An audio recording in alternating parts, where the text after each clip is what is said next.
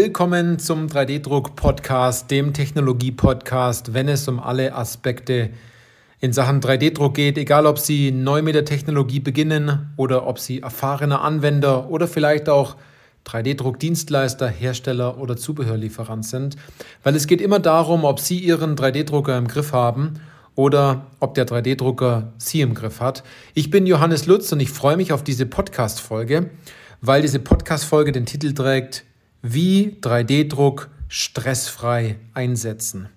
Ja, das ist die Frage jetzt in dieser Podcast-Folge, da ich gemerkt habe, dass wenn man allein schon das Thema 3D-Druck bei manchen Unternehmen anspricht, vor allem im Maschinenbau und im produzierenden Gewerbe, wenn es um Kunststoff oder Metallerzeugnisse geht, dass man sagt, boah, 3D-Druck, das nicht auch noch. Und das sind so Punkte, die gleich mal Stress erzeugen. Das heißt, ähm, das ist unangenehm, das erzeugt Druck. Ähm, man hat vielleicht auch dieses Gefühl, jetzt auch noch was machen zu müssen, auf was man überhaupt keine Lust hat. Veränderung, man muss sich in etwas einlesen, ähm, wo man nicht weiß, wo fängt man da am besten an. Das sind also alles so Punkte, wo man sofort merkt, das erzeugt gleich mal Stress. Stress ist übrigens auch, wenn man sich über etwas aufregt, wenn man ständig über etwas nachdenkt, wenn man sich fragt, wie mache ich das jetzt am besten. Und Stress kann auch ausgelöst werden ähm, bei ganz vielen Dingen, wo man es selbst gar nicht weiß, dass das Stress programmiert, also Stress äh, produziert, meinte ich. Also, dass man vielleicht an einem Punkt steht, wo man sagt, es läuft ja alles, aber es ist mühselig und es ist anstrengend, aber es läuft ja. Und ähm, manche Dinge hat man einfach nicht auf dem Schirm, aber man hat so, so einen Stresspegel einfach. Ich glaube, die meisten, die kennen das auch. Ähm, und so ist auch ganz oft bei dem Thema additive Fertigung und 3D-Druck. Denn die meisten glauben, glauben, nicht wissen, dass man ganz speziell additiv konstruieren muss, so wie es auf den jeweiligen Messen auch gezeigt wird, so wie es in den Zeitschriften gezeigt wird. Und es ist natürlich klar, dass die Zeitschriften diese Dinge zeigen, was neu ist, was sich tut im Markt, ähm, weil das wollen die Leute ja auch lesen. Und dann meint man auch immer gleich, dass wenn man 3D-Druck und additive Fertigung so einsetzen möchte, muss man ganz kompliziert konstruieren und es erzeugt immer gleich Stress bei jedem Konstrukteur, wenn man äh, von dem runden um eckigen äh, hinübergehen muss in additive äh, Strukturen, also in alienartige Bauteilformen, in Freiformflächen und Rundungen, wo man sich denkt, wie kriege ich die da jetzt mit meinem CAD-Programm äh, überhaupt hin?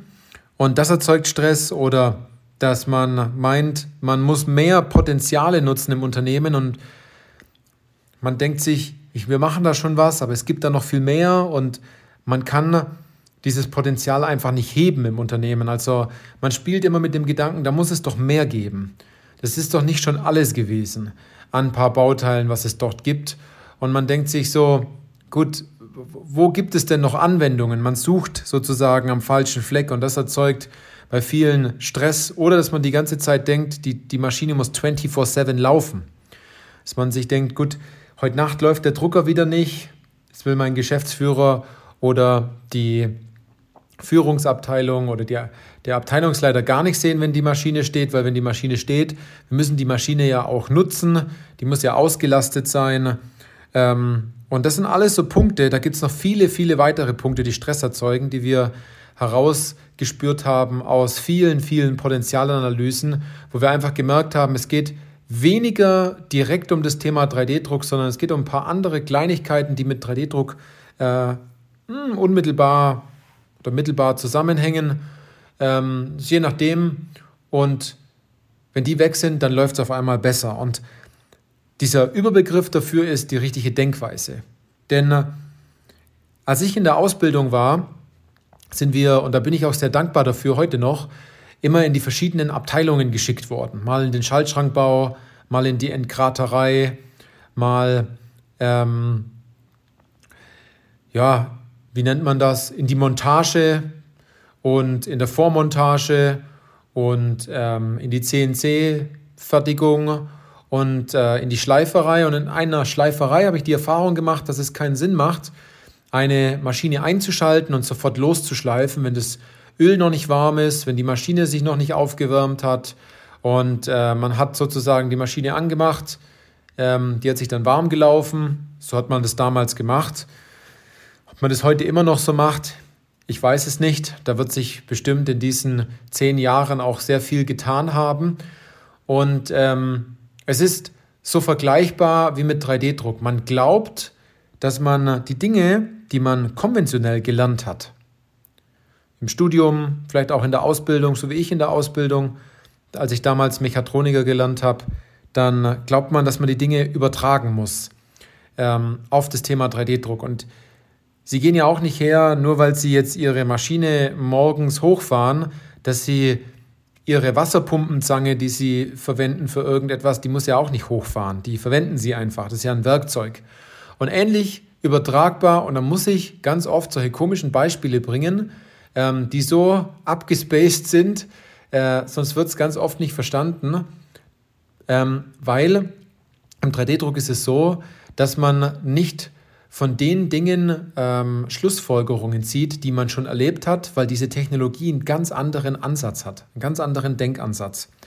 Und man versucht sozusagen etwas Bestehendes, was man schon erlernt hat, wo man Erfahrung hat, wo man glaubt, das muss so sein, versucht man über, zu übertragen auf das Thema 3D-Druck und additive Fertigung.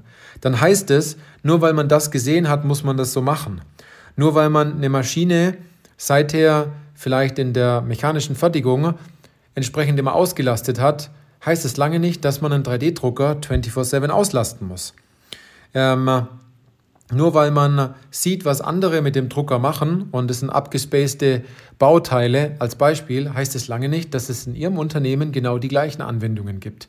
Und ganz oft sind diese Anwendungen so branchenfremd, da macht es überhaupt keinen Sinn, diese Sachen nachzumachen, nur weil die vielleicht cool sind oder cool ausschauen oder man mit 3D-Druck das Ganze so verbindet. Weil die Erfahrung, die ich gemacht habe, ist, wenn jemand ähm, in, im Sinne 3D-Druck ähm, sein, sein, sein Ego und auch seine Fähigkeit und seine Erfahrung preisgeben möchte, dann äh, ist es meistens so, dass man entweder hochkompliziert spricht, dass man ganz viele Fremdwörter und Abkürzungen verwendet oder dass man Bauteile so abstrakt designt, dass man sich schon wieder denkt, hätte sich der Kollege nur zwei Stunden hingehockt, hätten wir viel früher eine Lösung gehabt und äh, derjenige, der es auch einsetzt, würde es vielleicht auch viel eher einsetzen und wäre nicht so zurückgeschreckt vor diesen abartig konstruierten Bauteilen. Also manchmal, da kann man es auch einfach übertreiben und man erzeugt dadurch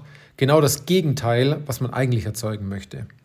Und Stress passiert in Form von 3D-Druck natürlich immer dann, wenn man nicht nur die Punkte wie vorhin genannt erlebt, sondern was doch tiefer steckt, ist sozusagen eine Unklarheit, eine Unwissenheit, eine Angst und eher Anwendungen finden zu müssen, obwohl man gar nicht weiß, wie man nach Anwendungen überhaupt sucht. Dass man überhaupt nicht weiß, wie findet man denn überhaupt Anwendungen? Also, dass es dort eine Schrittfolge gibt, welche Schritte eingehalten werden müssen.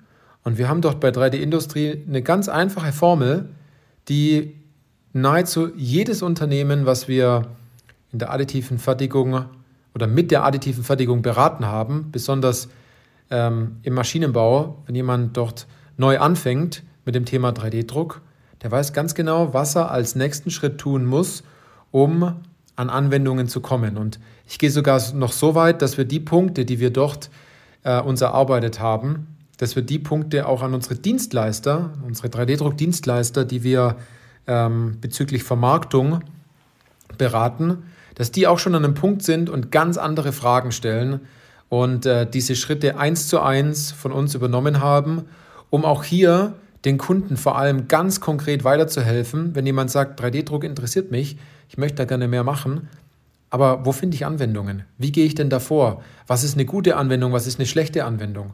Möchte ich das überhaupt drucken? Sollte ich das überhaupt drucken? Was ist das nächste Bauteil, was man drucken könnte? Welches Material? Und so weiter und so fort.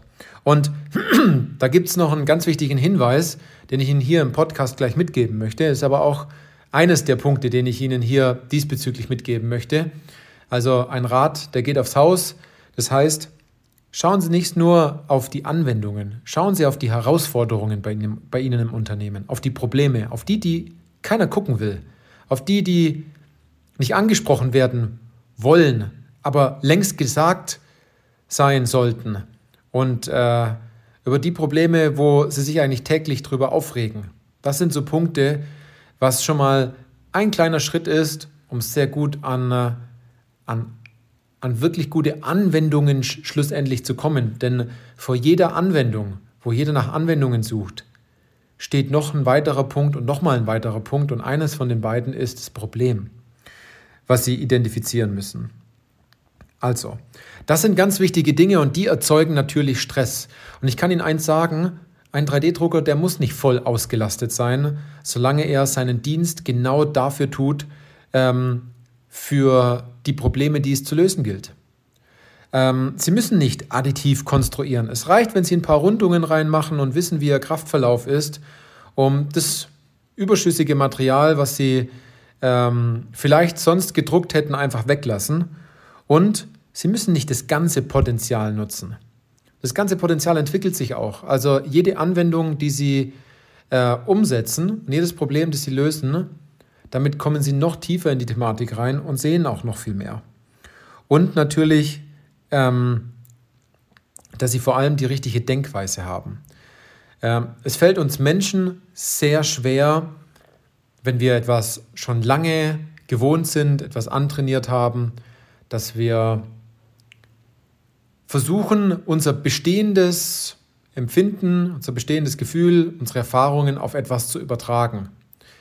Aber das ist bei 3D-Druck in dem Fall nicht der Fall, sondern Sie sollten hier anders vorgehen und 3D-Druck auch mal zweckentfremden. Für Bauteile nutzen, wo Sie am Anfang gedacht haben, dafür wird es vielleicht überhaupt nicht funktionieren. Oder für Bauteile und Anwendungen, und da bin ich ganz ehrlich zu Ihnen, wir finden bei den Unternehmen in der Potenzialanalyse, wenn wir vor Ort sind oder auch in den Videogesprächen, was im Nachgang dann passiert, die besten Anwendungen. Und es sind meistens die einfachsten Anwendungen, die sich super einfach umsetzen lassen, weil es gibt, das habe ich auch wieder gehört, auch den Ansatz, und das erzeugt auch ganz arg viel Stress, das fällt mir jetzt zum Schluss noch ein, ähm, dass man sagt, wir machen die schwierigste Anwendung, die wir im Unternehmen finden, weil wenn wir die gemeistert haben, dann können wir all die anderen auch. Das Problem dabei ist aber, bis sie diese Anwendung umgesetzt haben, verlieren viele noch die Lust und es ist mega anstrengend und es ist super belastend, doch eine Lösung hinzukriegen. Und dadurch, dass sie dann das Gefühl hatten, dass die Anwendung so schwer ist, glauben sie auch, dass all die anderen leichten Anwendungen und Probleme, die es, die es hier zu lösen gibt, dass die auch so schwer sind. Und deswegen geht es ganz oft nicht voran.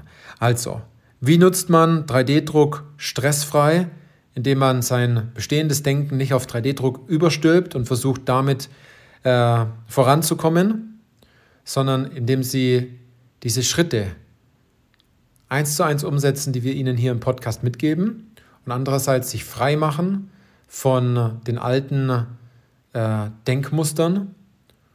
Und wenn Sie es richtig machen wollen, dann buchen Sie sich einfach ein Gespräch bei uns, sprechen Sie mit uns und äh, wir geben Ihnen in diesem Gespräch schon ganz wichtige Punkte mit, die für Sie interessant sind, wo Sie danach sagen können, das könnte Ihr nächster Punkt sein, ihre nächsten Schritte sein. Und auf einmal sehen sie dann auch, und die Gespräche sind so gut, ähm, dass sie den Durchblick dann kriegen und sich zurücklehnen können und sagen, es war auch richtig gut, dass wir gesprochen haben, um da Klarheit reinzukriegen. Denn äh, schlummern noch viele Anwendungen und Probleme bei Ihnen im Unternehmen, wo Sie noch gar nicht das Bewusstsein hatten, dass das überhaupt ein Problem ist, aber es danach so super einfach ist, ähm, ohne dieses nicht bekannte Problem im Nachgang auch leben zu können. Es ist ein ganz anderes Gefühl dabei, wenn Sie an manche Herausforderungen ganz anders äh, herangehen, weil Sie die Thematik 3D-Druck wunderbar nutzen. Also, lassen Sie den Stress raus ähm, und setzen Sie 3D-Druck richtig gut ein und vor allem setzen Sie mit 3D-Druck auch was um. Also, so viel zu dieser Podcast-Folge und äh, dann hören wir uns in der nächsten Podcast-Folge. Bis dann.